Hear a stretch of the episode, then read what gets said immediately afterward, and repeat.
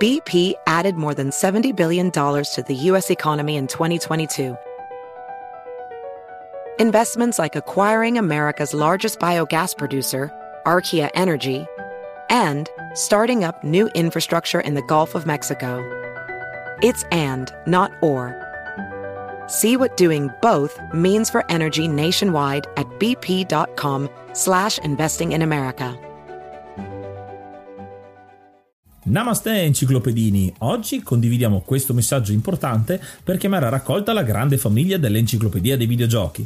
È passato ormai qualche anno dalla nascita del progetto e per continuare a creare contenuto abbiamo tanto bisogno di voi. Il computer con il quale realizziamo tutto il materiale dell'enciclopedia dei videogiochi, dal podcast alle grafiche, ai video, alle dirette, eccetera, dopo 12 anni di onorato e fedele servizio ci sta abbandonando con una rapidità preoccupante che ha reso quasi impossibile continuare a creare contenuti. Quindi, se volete, potete contribuire dandoci una mano andando su enciclopediadeivideogiochi.it e cliccando supporta il progetto. Ogni donazione ci permetterà di sostituire l'attrezzatura fondamentale necessaria a tenere viva l'enciclopedia. Crediamo che l'unione faccia la forza ed in questo momento ne abbiamo proprio bisogno. Da 5 anni cerchiamo di regalare emozioni, condivisione, informazione su un tema a tutti noi tanto caro, i videogiochi. Grazie a voi potremo continuare a farlo senza il rischio di dover fermare tutto il nostro malgrado.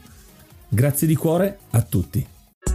We got another day of NBA action. And with FanDuel, every night is a watch party. So it's time for your FanDuel crew to make their bets. So, what's the move tonight, gang? You know that new customers who bet $5 get $200 back in bonus bets if you win. Woo-hoo, we're heating up, fam. Bet all the stars with all your friends and make every moment more only on FanDuel. New customers bet $5, get $200 back in bonus bets if you win. Make every moment more with FanDuel. Down in the DM. 21 plus and present in Virginia. First online real money wager only. $10 first deposit required. Bonus issued is non-withdrawable bonus vest that expires seven days after receipt. See full terms at fanduel.com slash sportsbook. Gambling problem? Call 1-800-GAMBLER.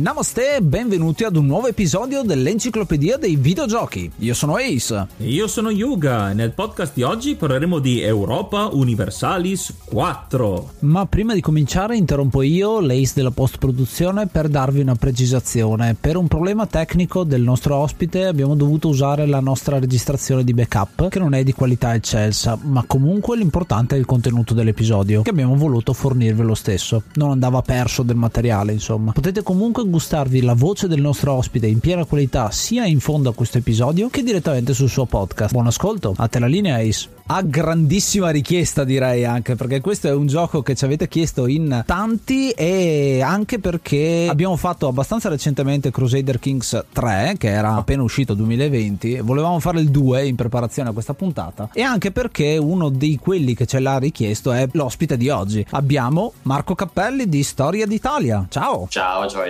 entrambi, che piacere essere qui. È proprio un piacere anche per noi averti qua. La prima domanda che facciamo più o meno a tutti gli ospiti è come mai ti piace questo gioco? Beh, innanzitutto io sono un appassionato di storia, quindi il mio primo gioco in assoluto è stato Civilization. Ho continuato per decenni a giocare a Civilization e a giocare anche a tantissimi altri giochi di strategia. Poi dopo sono cresciuto e giocavo un po' di meno. All'improvviso uno spacciatore mi ha dato questo Europa Universalis 4 eh, ha detto no ci devi giocare visto che ti piacciono vabbè proviamo ho iniziato all'inizio non ci ho capito niente poi ci arriveremo ai dettagli del gioco però poi quando ho imparato un pochino è un gioco che dà assoluta dipendenza veramente appassionante Sì, io l'ho trovato con le meccaniche complesse, ma molto complesse, e il genere proprio è così. Tu hai anche qualche difficoltà, vero, Yuga? Come sapete ormai io con i giochi strategici e gestionali ho qualche difficoltà perché diciamo non è, non è molto nelle mie corde. E infatti documentandomi per questo gioco, guardando, giocandoci un po', devo dire che la quantità di dati e di opzioni che, che ti permette di gestire questo gioco è immensa. è sconvolgente Un gioco, un'enciclopedia storica fatta a videogioco. allora è vero, però c'è una cosa che a me attrae particolarmente, è il periodo storico, perché tanti giochi di strategia partono magari o dall'inizio dei tempi fino a oggi oppure di un periodo particolare. Questo è un periodo molto interessante perché è il primo Evo moderno, parliamo dal XV secolo fino alla rivoluzione francese ed è un periodo favoloso della storia che a me piace tantissimo e che però in generale è poco conosciuto, soprattutto in Italia perché l'Italia non è uno dei periodi più brillanti della sua storia, però si riesce veramente ad entrare in questo periodo in un modo dettagliato ed estremamente realistico. Certo, il primo impatto è difficile perché se uno si butta in questo gioco pensando di poter sopravvivere in qualche modo e imparare facendo è, è difficile, è dura, però una volta che si apprendono le cose veramente importanti dà veramente soddisfazione, ha una sensazione di una crescita naturale del gioco. Dentro al gioco, dopo ore e ore e ore, si prova la sensazione di aver veramente fatto nascere una nazione, averla fatta crescere con le proprie mani. Direi allora bando le ciance entriamo un pochino più nel dettaglio a descrivere questo gioco, no? E ora un po' di musica.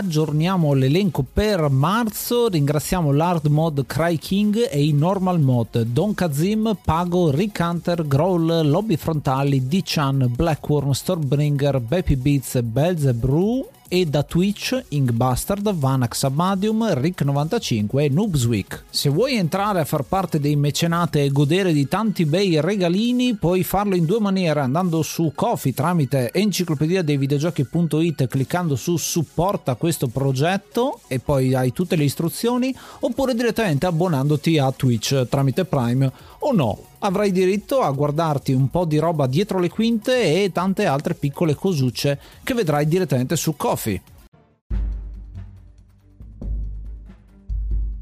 Il gioco di oggi è Europa Universalis 4, uscito nel 2013, sviluppato e pubblicato da Paradox Interactive che ci ha abituato a grandi giochi del genere. È uscito per PC, sistemi Macintosh e anche Linux e come ben sappiamo è uno strategico in tempo reale, un grand strategy a tema storico. È un gioco della Paradox, sviluppato dalla Paradox, dal Development Studios che ha creato una serie di videogiochi che pian pianino si stanno concatenando uno dentro l'altro ed è una cosa fantastica fantastica secondo me il modo proprio di sviluppare questi giochi. Perché come dicevi tu Europa Universalis eh, Marco è ambientato nel periodo 1400-1500 fino al 1821 per la precisione. Ma giochi della Paradox abbiamo visto Crusader Kings 3 eh, che è ambientato nel periodo proprio del medioevo ma ci sono anche altri giochi. È uscito Imperator che invece tratta la storia di Roma sì. Hearts of Iron che è più sulle guerre mondiali Victoria che è il periodo proprio proprio di transizione dell'Ottocento fino al 1900, la Paradox sta facendo il collegamento tra questi. Ad esempio, tu puoi esportare una partita fatta in Crusader Kings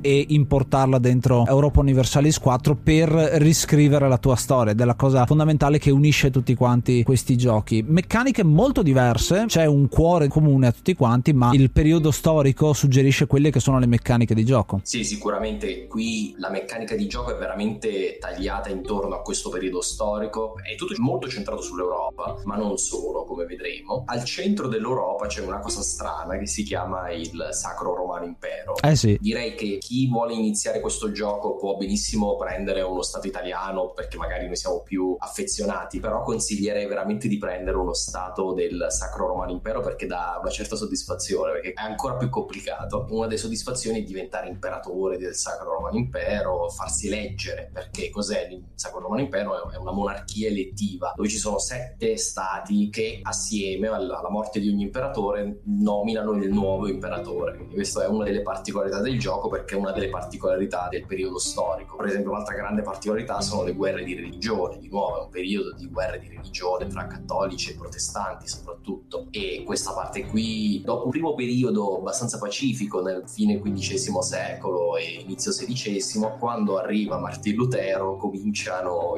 molti guai che nel gioco saranno difficili per tutti da gestire. Quindi noi abbiamo questo gioco che è un 4X, è un sottogenere di quello che è lo strategico. Viene chiamato 4X perché le 4X che rappresentano il gioco sono esplorazione, espansione, sfruttamento del territorio, quindi exploit e stermina. Quindi proprio distruggi, distruggi l'avversario. C'è una componente di guerra che è molto grande, ma soprattutto c'è una componente di commercio che viene ampliata sì. all'interno del gioco con quello che è proprio il commercio mondiale e con il colonialismo che è importantissimo nel gioco. Fondamentale. Una caratteristica del gioco che lo differenzia forse da altri giochi è come hanno inserito veramente la storia reale dentro il gioco. È possibile modificare la storia reale, costruire stati molto più grandi di quelli della storia conosciuta, però ci sono una serie di ostacoli per farlo ed è molto più difficoltoso. Per esempio, il colonialismo, venendo da un altro gioco di strategia, magari sarebbe possibile anche per uno stato della Germania costruire un grande impero coloniale. In Europa Universalis è molto più difficile perché gli stati tipicamente oceanici hanno un vantaggio da quel punto di vista e questo è valido per quasi tutti gli aspetti del gioco. Se uno stato nella storia reale ha avuto un vantaggio su qualcosa, questo è molto ben replicato nel gioco, anche con eventi che poi si susseguono nella storia. Una cosa molto interessante che ho trovato soprattutto all'inizio di una partita di Europa Universalis è la mappa, perché in base all'anno in cui siamo, a dispetto di avere tutta la mappa del mondo già disponibile, c'è solo la mappa scoperta fino a quel punto della tua fazione. Esatto, e la mappa mano a mano si estende durante il gioco. Ovviamente a un certo punto il mondo viene scoperto completamente. Questo è uno dei tanti elementi che servono a replicare una certa aderenza alla storia. Io da appassionato di storia dico che questo gioco è molto utile proprio per studiare la storia di questo periodo. Gli eventi, i vantaggi degli stati, la meccanica di gioco, la diplomazia e tutti gli altri aspetti anche minori del gioco sono veramente utili per capire com'è andata veramente la storia di questo periodo. La cosa molto molto particolare di questi giochi è che solitamente in un videogioco uno si aspetta di avere un personaggio e di avere soprattutto un obiettivo. In questo caso entrambi ce li decidiamo da soli perché possiamo interpretare una nazione o meglio fazione qualsiasi del mondo, ci possiamo prendere uno stato del Sacro Romano Impero, ma se vogliamo con le varie espansioni possiamo andarci a prendere sì, uno stato del Centro America, andare in India, andare a prendere una piccola colonia australiana anche se vogliamo, veramente di tutto e di più. E l'obiettivo che ci poniamo è un obiettivo nostro. Possiamo decidere di fare lo stato più grande possibile, quello più ricco, quello più prestigioso, avere delle importanti colonie, essere quello più apprezzato perché ci sono anche le grandi potenze in questo gioco, c'è una specie di punteggio, di score per far vedere quanto figo sei rispetto agli altri. Però appunto uno decide come giocarsi la partita come vuole e una cosa che ho notato, ad esempio io che sono più avvezzo a giocare a un Crusader Kings, in Crusader Kings il focus è sul personaggio singolo, quindi tu vedi come è stato il personaggio e le scelte che ha fatto, quindi se è un guerrafondaio piuttosto che uno che fa tanti intrighi di corte e cose del genere. Qui in realtà il focus è sulla fazione, quindi più sul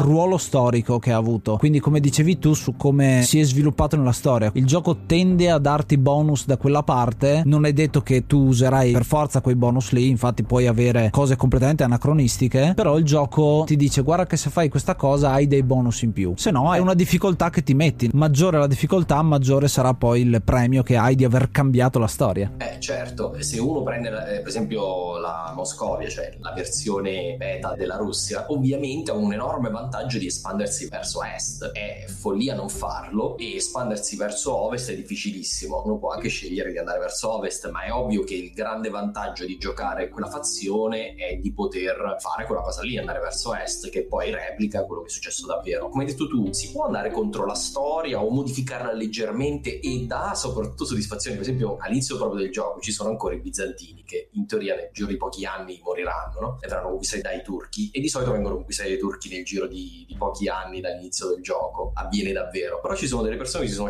scervellate per riuscire a ricostruire l'impero bizantino sconfiggendo i turchi ed è possibile tecnicamente, è solo molto difficile. Ci sono persone che sono andate lì e ci si può cercare online video di come riuscire a ricostruire l'impero bizantino. Esempi come questo ce ne sono centinaia. Sì, per dirne anche una cosa molto più semplice come realizzazione è semplicemente avere un tipo di religione diversa in tutto quanto l'Europa, anziché una cosa più cattolica, andare a prendere e a sposare completamente Martin Lutero quando parte col protestantesimo e farlo diffondere capillarmente ovunque, insomma. A parte sulla religione, uno dei punti di forza di questo gioco, perché per me è veramente molto sottile. Innanzitutto la religione che scegliamo ha delle conseguenze enormi sulla diplomazia, che è la, forse la parte più importante del gioco, mm-hmm. perché ovviamente se siamo protestanti o cattolici tendenzialmente ci saranno avversi. Tendenzialmente, non è impossibile, ma tendenzialmente sì. E poi appunto si può cercare di far trionfare la propria religione,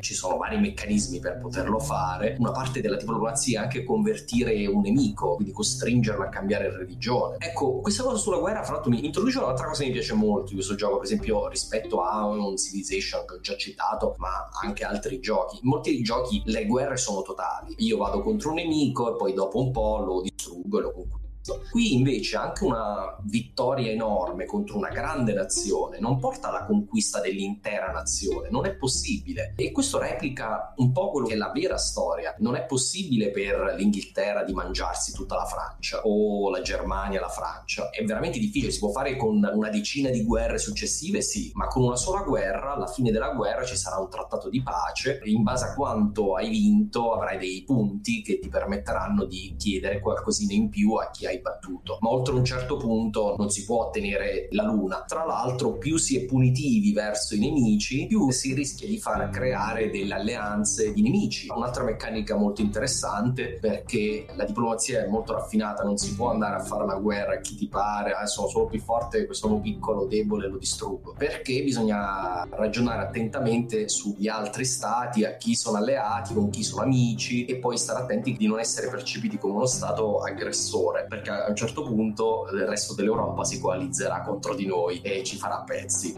quindi ci sono tutta una serie di meccanismi che vanno compresi per poter giocare al meglio. E questo replica la vera diplomazia. Quando c'è una grossa potenza a livello di Europa, l'Europa comincia a allearsi contro quella potenza singola. L'ha fatto con Napoleone, lo farà ancora poi nella seconda guerra mondiale. In questo periodo qua si vede che c'è un problema di chi è il più forte e soprattutto quando uno cerca di essere più forte, gli altri si mettono tutti quanti insieme e dire oh piano, esatto. non, far, non far troppo casino. Ed è un'altra cosa reale il fatto che, e questa c'è in tutti quanti i giochi della Paradox, c'è il casus belli, cioè tu non puoi attaccare esatto. il vicino completamente a caso, devi avere un motivo. Devi avere un motivo, puoi anche farlo, però senza casus belli i tuoi vicini sono impazziscono, però devi avere un casus belli, la cosa migliore è cercare di farsi attaccare, che è proprio di nuovo la diplomazia vera devi trovare un modo di farti attaccare, in modo da sembrare io aggressore, no, assolutamente, io sto difendendo, no, non vorrei assolutamente essere in questa posizione, ma ahimè mi tocca fare la guerra. Oppure, per esempio, allearsi con una potenza. Un metodo è questo. Io voglio veramente fare la guerra contro la Francia, ma non voglio dichiarare guerra alla Francia. Allora mi alleo con l'Inghilterra, prima o poi la Francia e l'Inghilterra faranno una guerra e io allora interverrò generosamente per aiutare il mio alleato inglese. Non sto attaccando la Francia, no, per carità, sto,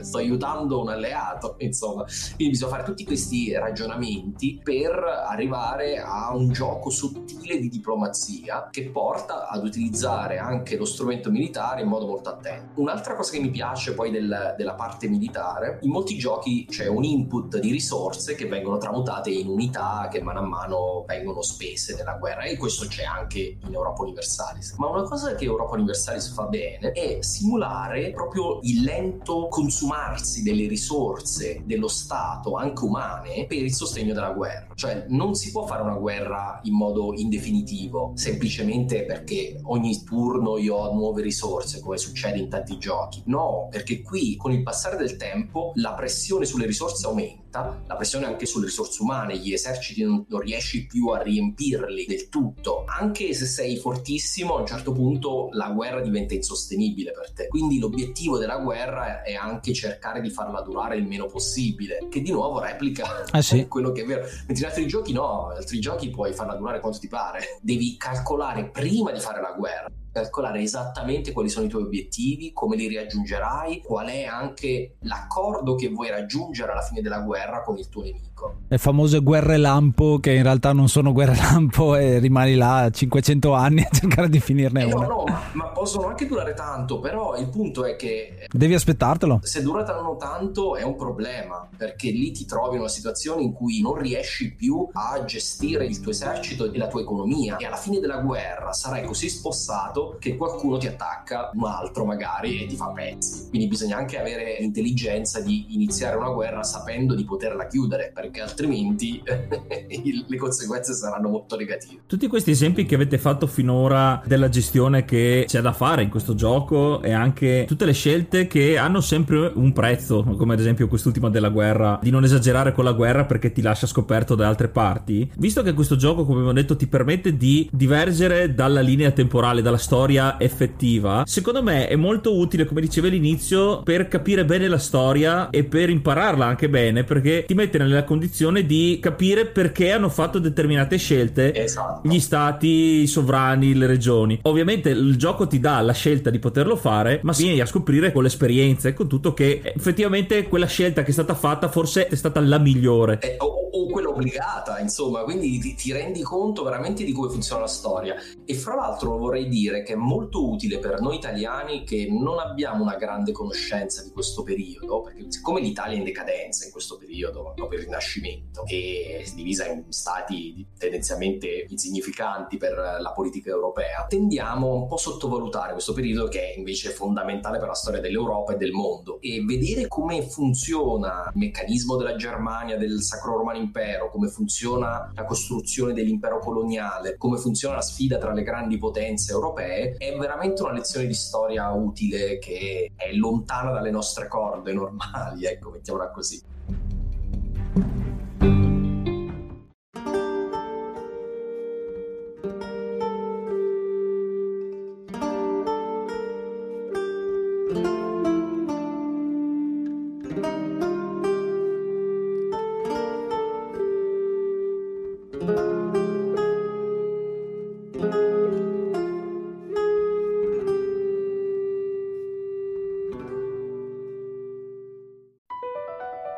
BP added more than $70 billion to the U.S. economy in 2022. Investments like acquiring America's largest biogas producer, Archaea Energy, and starting up new infrastructure in the Gulf of Mexico. It's and, not or. See what doing both means for energy nationwide at bp.com slash investing in America.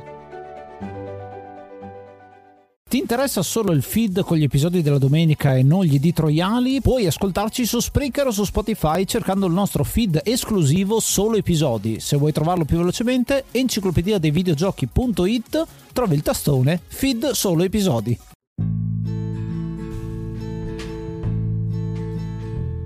Sai cosa? Parlando proprio di insegnamento, di come viene insegnata, credo ci sia un grosso salto da fare in questo periodo, perché passi dall'essere impero romano e quindi la cartina su cui lavori è sempre quella, di Roma, dell'Italia, dei confini dell'Europa, eccetera, eccetera, passi il Medioevo in cui sei sempre lì, nel momento in cui hai l'esplosione di questa cartina e cominci a guardare l'Asia, l'Africa, gli Stati Uniti e cosa è successo e perché di là era poco colonizzato, ma in realtà c'erano gli imperi che però non sappiamo tantissimo perché non entriamo nel dettaglio, soprattutto soprattutto se parliamo magari di quello che è successo proprio in America, in Sud America, che si sa veramente poco di riportato, c'è proprio una difficoltà a focalizzare perché veramente esplode tutto quanto, bisogna guardare il mondo a 360 gradi e diventa abbastanza difficile sì. considerarsi un piccolo staterello l'Italia che è un 1% del mondo, ma una cosa che Europa Universalis fa in maniera egregia è proprio quella di mettere dei numeri a tutto questo ed è una delle io proprio da, da ingegnere godo tantissimo quando vedo queste cose cose, ho trovato il gioco molto bravo con i numeri a darti delle caratteristiche. Ad esempio, parlando proprio velocemente, elencandoli in modo che i nostri ascoltatori possano capire come funziona il gioco, tu hai dei poteri che sono il potere amministrativo, il potere diplomatico e il potere militare. Abbastanza semplici. Amministrativo, quindi il proprio territorio da amministrare, diplomatico, le relazioni con gli altri e non solo, e militare, proprio la forza vera e propria. Questi sono dei numeri millesimi, quindi uno può capire semplicemente in quale di queste queste caratteristiche più forte nel momento in cui inizia il gioco e quindi da che parte andare. Se tu prendi Brandeburgo, che era fortissimo a livello militare all'inizio del gioco, uno dice ok, vuol dire che ha un forte esercito da subito. Se uno prende l'Inghilterra, vede che ha un potere amministrativo e diplomatico più grande, quindi tende a essere più concentrata sulla corona e sul colonialismo. Tutte queste caratteristiche vengono tramutate in numeri e poi bonus percentuali incredibili una dietro l'altra e tutta una serie di risorse che poi sono effettivamente come noi andiamo a interagire col gioco. Noi abbiamo una serie di azioni che possiamo fare con un semplice punta e clicca in, in sostanza sui vari menu e tra l'altro menu su menu e tooltip e wiki e cose varie se uno veramente vuol mettersi. È complicato. È molto complicato da quel punto di vista, ma questa è la parte proprio di gioco che fa vedere come questo gioco sia derivato da un gioco da tavolo. Nei giochi da tavolo cosa succede? Tu lanci il dado, poi prendi delle pedine, le sposti, quindi c'hai queste meccaniche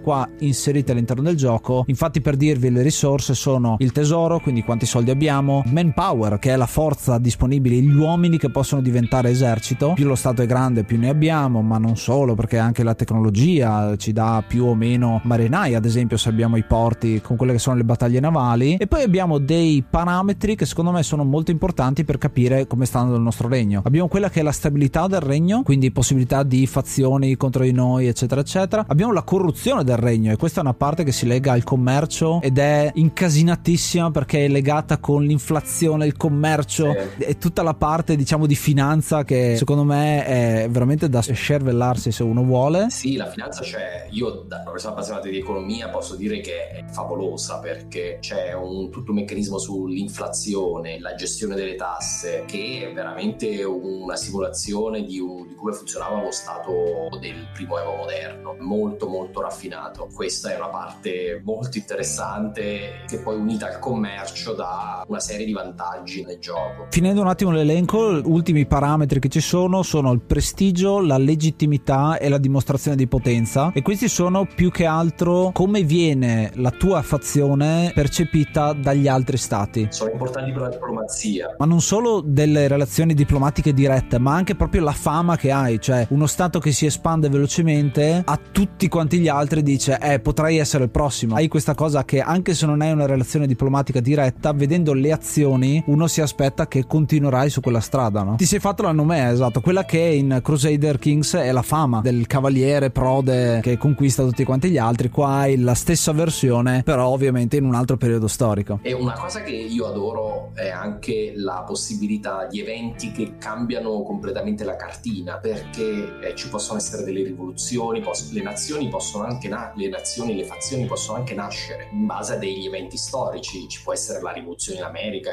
la fondazione degli Stati Uniti, ma lo stesso può avvenire per tante altre nazioni. Brandeburgo può diventare la Prussia in base a delle condizioni, bisogna raggiungerle ovviamente. E questo di nuovo crea anche, certo, sempre imprevedibilità del gioco, la possibilità di giocare anche più volte e, e avere risultati sempre diversi e avere proprio un gioco completamente diverso. Quindi questo lo trovo aiuta molto la longevità del gioco, che infatti è molto longevo perché appunto è stato lanciato nel 2013 e è ancora in giro, insomma. Molto longevo anche con tutte le espansioni che ha avuto, perché sono ben 13 espansioni tra una cosa e l'altra e, Ecco. e questo gioco continua ad avere pezzi in più di meccaniche in più che vengono aggiunte e perfezionate. Esatto, perché poi eh, ogni volta che qualcuno si inventa un modo di rompere il gioco, di cercare di, di imbrogliarlo, quelli alla Paradox riescono a metterci una pezza e ricondurre il gioco a sempre un funzionamento sempre il più logico possibile. Ecco, visto che parlavamo parecchio di numeri con tutti i collegamenti che hanno i vari parametri tra poteri, risorse e come dicevi anche gli obiettivi che servono per sbloccare determinati punti storici. E visto che hai citato prima Ace il gioco da tavolo, è bello da, da citare il fatto che il gioco da tavolo è del 1993, precedente al gioco, anche nel gioco da tavolo c'erano un sacco di numeri. Infatti, non so se tutti lo conoscono perché comunque un gioco eh, abbastanza vecchio, però essendo appassionato di giochi da tavolo, c'era un bel manualone di centinaia di pagine e migliaia di segnalini e quindi il fatto che ci siano così talmente tanti dati in questo gioco era così anche il gioco da tavolo. l'hanno trasposto molto fedelmente.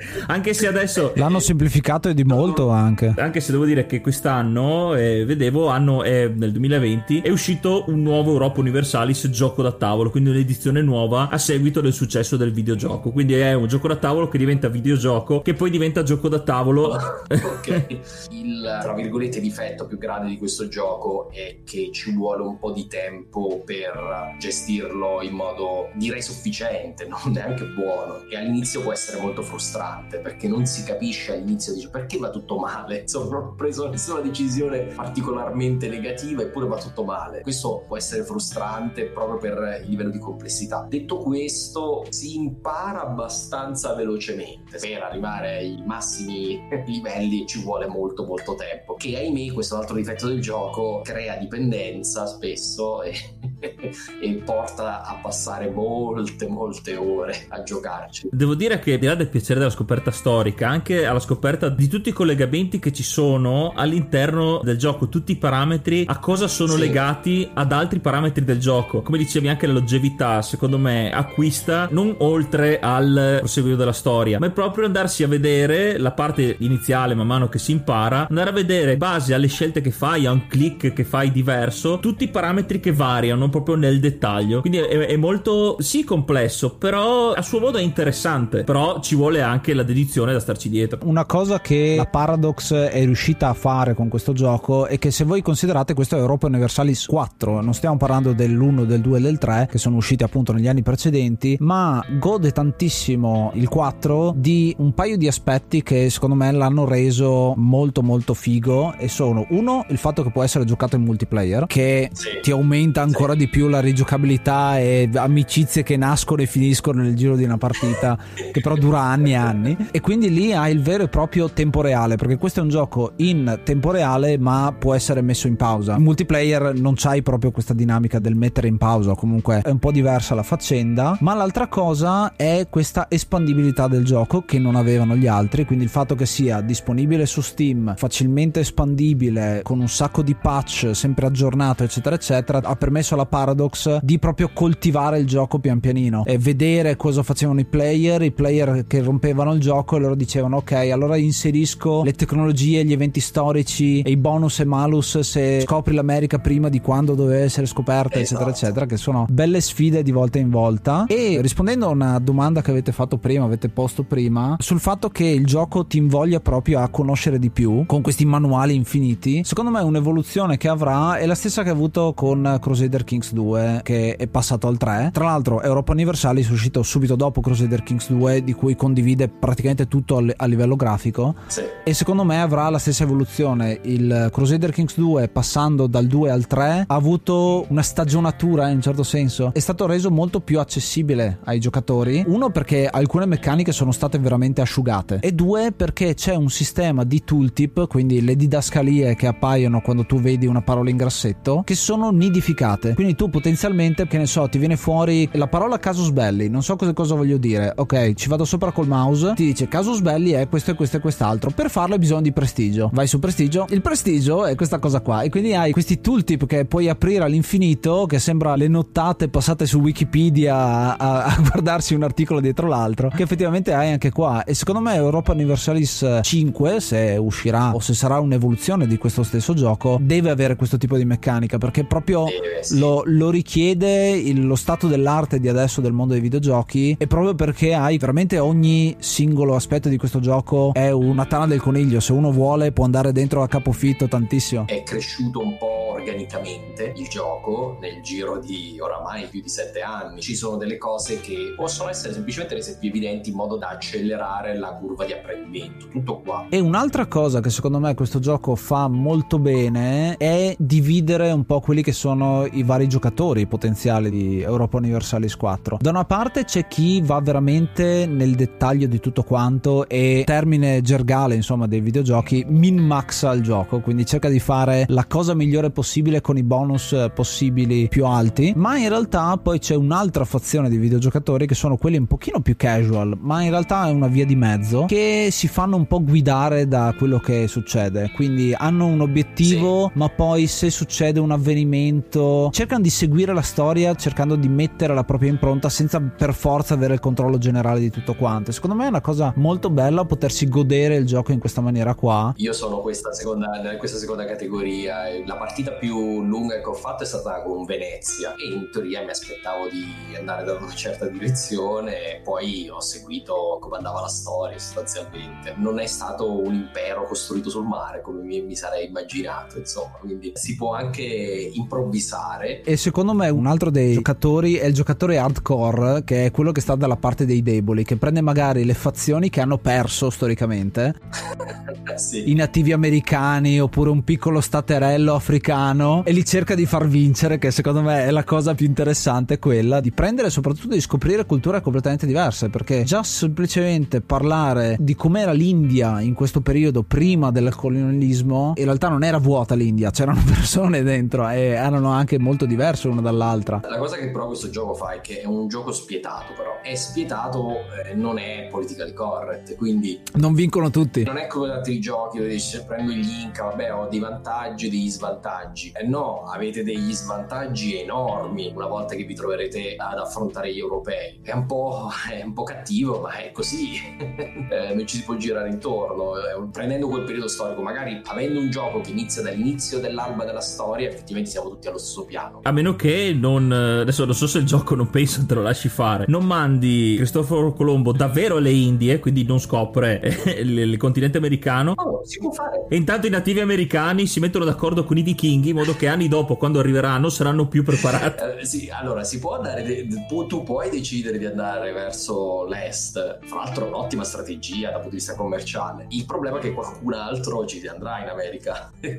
quindi alla fine il gioco riesce a, a costringerti a farlo. Nella fantascienza, quando ci sono i viaggi nel tempo o quando si parla molto spesso di paradossi temporali, che in realtà la storia tende a tornare su una linea temporale che è quella e il gioco lo fa molto bene questo. Come dicevi tu, l'America è stata scoperta da Cristoforo Colombo storicamente, ma se non succede, succederà qualcosa che comunque in un modo o nell'altro farà scoprire. Gli assomiglia, magari non lo scopre Cristoforo Colombo per gli spagnoli, ma lo scoprirà un francese. Esatto, creiamo un universo alternativo, ma non troppo diverso esatto, da quello che esatto. è effettivamente. Sì, sarà François Colombo tipo.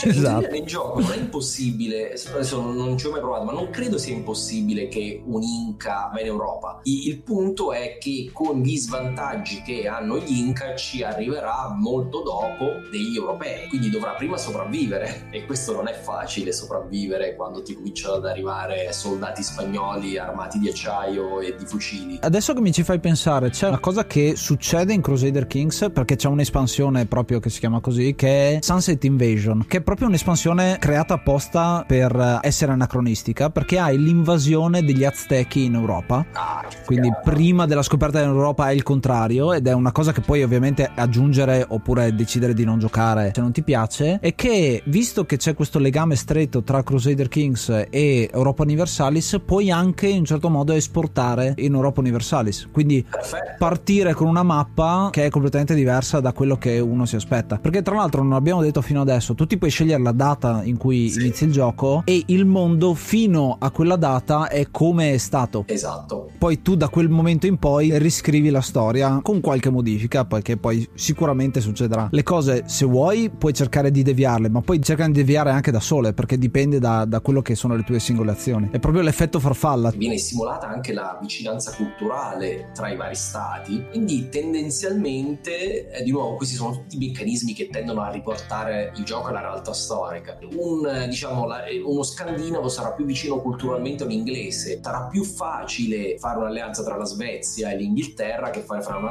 la Svezia e la Spagna. Sì, anche lì avrai la possibilità di accettare delle culture diverse perché mi pare hai un tot già accettate, alcune che la tua fazione non accetta, potrai cambiare e quindi anche lì una piccola variazione di statistica o comunque un, aggiungi una, un'incognita diversa genera tutta una serie di modifiche e di variazioni molto interessanti. Un'espansione troppo rapida in territori con religione e cultura molto diversi, e anche nazionalità, ci sono anche le nazionalità, eccetera, porta a rendere difficile controllare quei territori. Per esempio, unificare l'Italia è molto più facile se si gioca un stato italiano che andare a conquistare dei territori in Germania. E questo nel tempo questo può essere eh, rimediato e anche questo aiuta anche a non fossilizzare il gioco, quindi non è assolutamente impossibile farlo, però ci vuole più tempo come dicevamo, sono sempre una questione di bonus e di malus. E porto un'ultima attenzione su quello che è il commercio, perché secondo me il commercio, ho fatto una fatica incredibile a capirla perché è veramente complicato, ed è un gioco dentro il gioco, sì. cioè mentre tutto quello che abbiamo detto fino adesso è collegato dal punto di vista di diplomazia, stato, politica, la religione, la cultura, gli ordini che ci sono, perché hai anche le classi sociali che influenzano quelle che sono le idee, le scoperte, la tecnologia, insomma tutte queste meccaniche insieme, l'economia viaggia, il, più che altro il commercio, viaggia su un binario parallelo. C'è proprio un'altra mappa di gioco, quindi tu andando nella fase di commercio vedrai una serie di nodi che non c'entrano proprio con gli stati, ma in realtà sono proprio i posti geografici più importanti. Venezia, Genova, La Manica, i più comodi per commerciare, che non dipendono da chi controlla quella cosa. Infatti, questo sottogioco è proprio chi controlla questi nodi commerciali. Tu hai un flusso di cassa, quindi proprio soldi che vengono trasferiti da un nodo all'altro in questa questa mappa specializzata nel commercio e lì la battaglia non è tanto sul controllare lo Stato e essere lo Stato più forte degli altri dal punto di vista amministrativo eccetera eccetera ma qua è proprio l'influenza che hai sui singoli nodi quindi tu hai degli agenti che sono i tuoi mercanti e devi cercare di accumulare più soldi possibile ma come? o cercando di spostare i soldi sul nodo che tu controlli oppure cercando di controllare il nodo più forte esatto. quindi è, è molto interessante perché è proprio come se fosse un altro gioco dentro il gioco stesso. Potenzialmente una colonia che sta fisicamente dall'altra parte del mondo in realtà ha un flusso di cassa fortissimo nei nostri confronti perché sono colonie, le famose colonie dell'oro de- dell'America che per dire sono lontanissime fisicamente ma la ricchezza che arriva velocissima verso uno dei nostri nodi ci dà una forte potenza economica. Noi vediamo le conseguenze di questo gioco nel gioco in quello che è il flusso di cassa poi con i bonus ai soldi che poi spendiamo per tutte quante le altre cose. Tu hai parlato di, di colonie e questo mi ha, mi ha, fatto pensare anche alla gestione coloniale che se voi giocherete a questo gioco vi consiglio di provare a avere una grande nazione di quelle coloniali come la Spagna, il Portogallo, l'Olanda, la Francia, l'Inghilterra perché è molto interessante. La gestione delle colonie è particolarissima perché le colonie a un certo punto diventano degli stati nello stato e vanno gestite a loro volta, possono separarsi se non le trattiamo bene, se si sentono tradite, eccetera. E poi l'intera gestione degli oceani a livello oceanico con una flotta, il controllo dei pirati, il, le, le, distanze enormi per trasportare le truppe da, da un punto a un altro è uno degli aspetti veramente più affascinanti del gioco. Insomma, un gioco super super complesso ma anche con grandissima soddisfazione. Una parola che hai detto che è, è veramente bella il fatto che tu negli anni costruisci, hai un sacco di frustrazione all'inizio, quindi è proprio la stessa frustrazione che hai quando cominci a giocare a Lego e costruisci e poi ti si distrugge la cosa che stai costruendo, ma poi ci riprovi e ti vengono costruzioni sempre più complesse, sempre più belle. Questo gioco veramente ti dà, ti dà questa sensazione e soprattutto, anche se non vuoi, impari qualcosa della storia, impari quello che succede nella storia, hai una mente molto aperta secondo me questo gioco lo, lo fa perché ti fa vedere tutto quello che succede in tutto il mondo contemporaneamente. Quindi, se uno vuole, può semplicemente usare la, la rotella indietro del mouse, fare zoom indietro, andare da un'altra parte completamente del mondo e vedere chi sta governando in questo momento lo Sri Lanka o che ne so, una delle province più piccole in assoluto. Quindi, veramente, veramente figo da questo punto di vista. Che dire, passiamo anche alla parte dei voti allora. Ma sì, certo.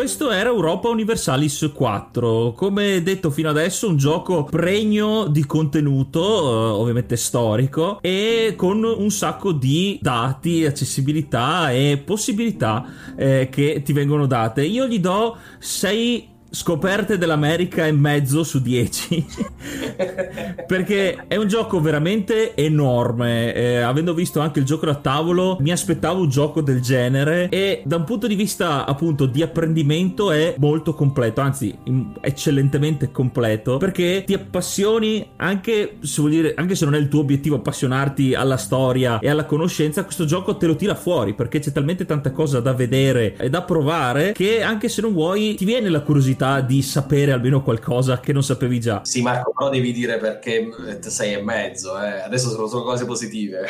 Eh no, di, di contro c'è che io, come, come dicevo all'inizio, eh, non è una tipologia di giochi che a me affine. Io sono un po' più sul, sulla sfida arcade, quindi il fatto, anche prima facevo la battuta di cambiare la spedizione alla scoperta dell'America o comunque cambiare fazioni, una cosa un po' più fantastica fuori dallo schema, è una cosa che avrei preferito preferito giocare. Qui è molto fedele, è molto immersiva dal punto di vista storico, però effettivamente un po', l'ho trovato un po' pesante, quindi il mio voto è colpevolmente un po' basso. Tu Ace cosa ne pensi? Io pensavo di dargli un 7, ma ho deciso di alzargli ancora un pochino il voto con un po' di studio che ci abbiamo fatto dietro proprio in preparazione e gli do 8, ma scritto con il carattere di Gutenberg.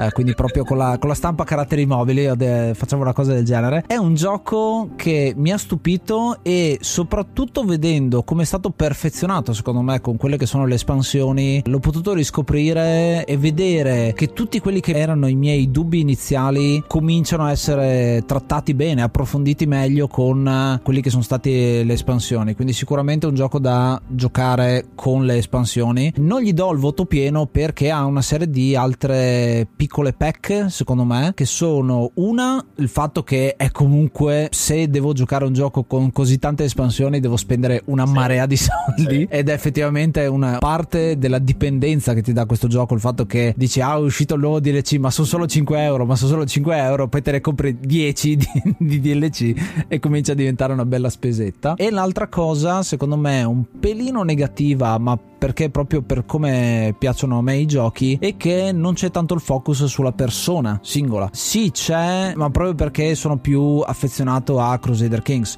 dove tu guidi una dinastia. Qua è più guido la nazione e eh, non è così tanto importante. Sì, ha un ruolo fondamentale. Cioè, ci sono le dinastie. Cioè, vedi il fanboy qua eh, che interviene. No, no.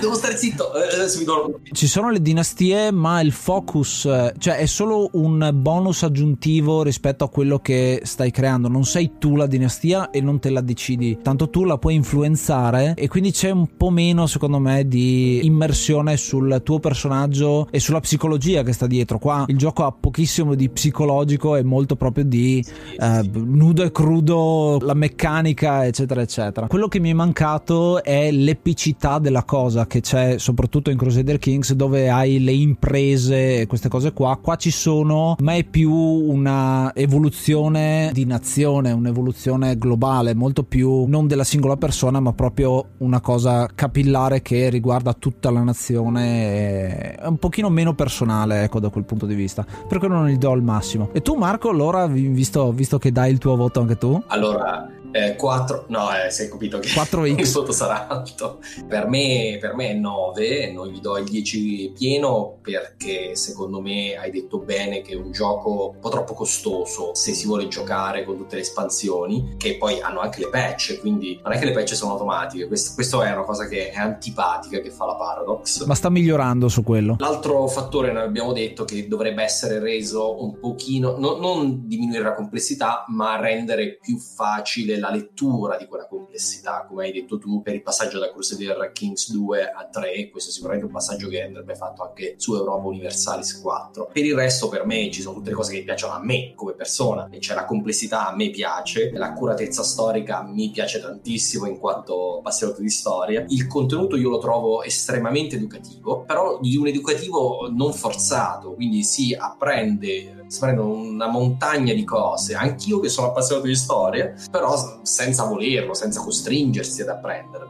E allo stesso tempo è molto divertente da giocare, ha una longevità enorme perché si può giocare per ore, ore, ore, ore, ore e per centinaia di partite diverse senza annoiarsi. E questo può essere anche una cosa negativa perché si può finire a, a perdere tante, tante ore della propria vita che magari si potrebbero spendere altrimenti. Io ho dovuto smettere, ahimè, di giocare perché il podcast prende così tanto tempo che, che, non mi lascia neanche un secondo per poter giocare ad un videogioco. È una delle cose che mi manca di più. Ecco, vedi, vedi. Di sicuro non è un gioco plug and play, ecco, quello, quello gli si può dire. No, decisamente non è plug and play, però la cosa bella è che permette di veramente di studiare, di apprendere giocando senza neanche accorgersene. E poi parla del mio periodo storico preferito che è il 600 e tutte le guerre seicentesche tra i grandi stati europei.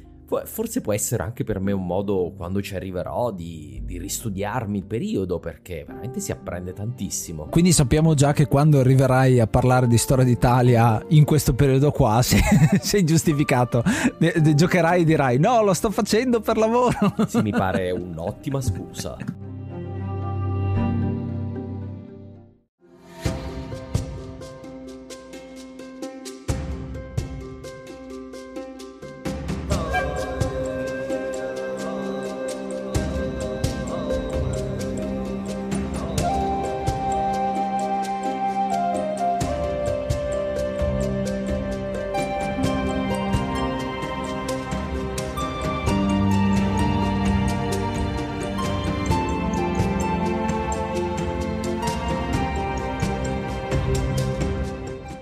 Beh, guarda, già che ci siamo, abbiamo parlato appunto del tuo podcast. Intanto ti ringraziamo per essere stato qua ci avviamo anche alla conclusione, già che ci siamo. Ti diamo un po' di tempo per parlare proprio di questo tuo progetto che hai. Dove ti possiamo trovare? Dove possiamo ascoltare Storia d'Italia? Sì, Storia d'Italia si trova praticamente dovunque voi ascoltiate un podcast, quindi Spotify, Google Podcast, Apple, Apple Podcast, ma anche, anche a tutte le altre forme variegate, Castbox, Spreaker. Mi trovate sempre cercando Storia d'Italia. Inoltre il podcast ha un suo sito internet, italiastoria.com, dove pubblico anche i testi del podcast, questo di solito con qualche settimana di ritardo. Ho anche genealogie, mappe, diciamo recensioni dei libri, è, è un...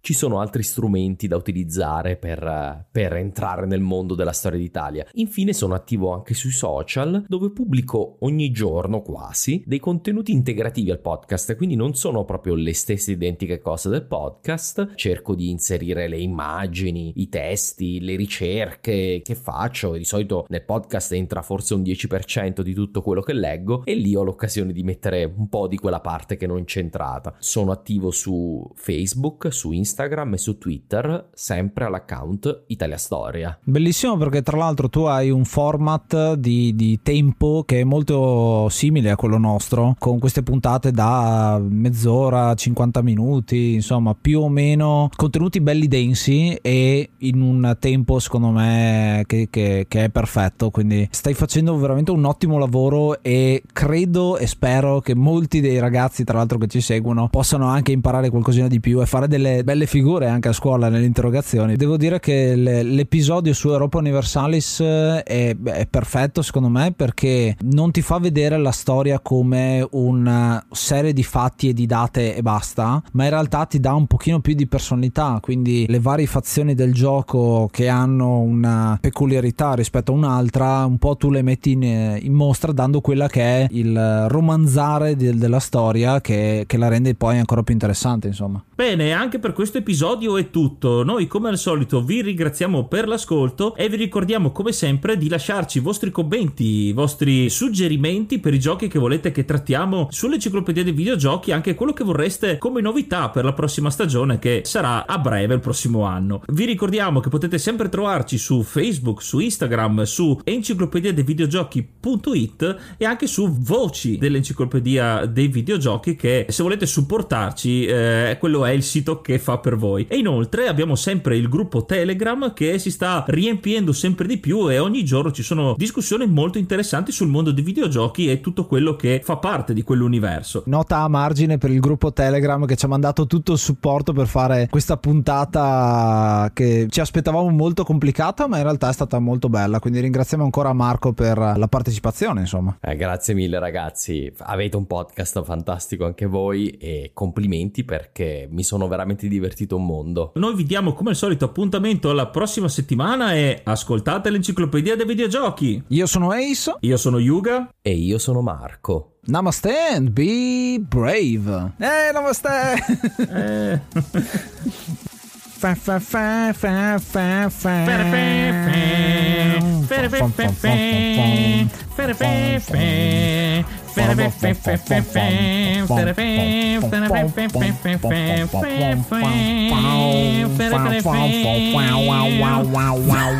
Senti il wow wow wow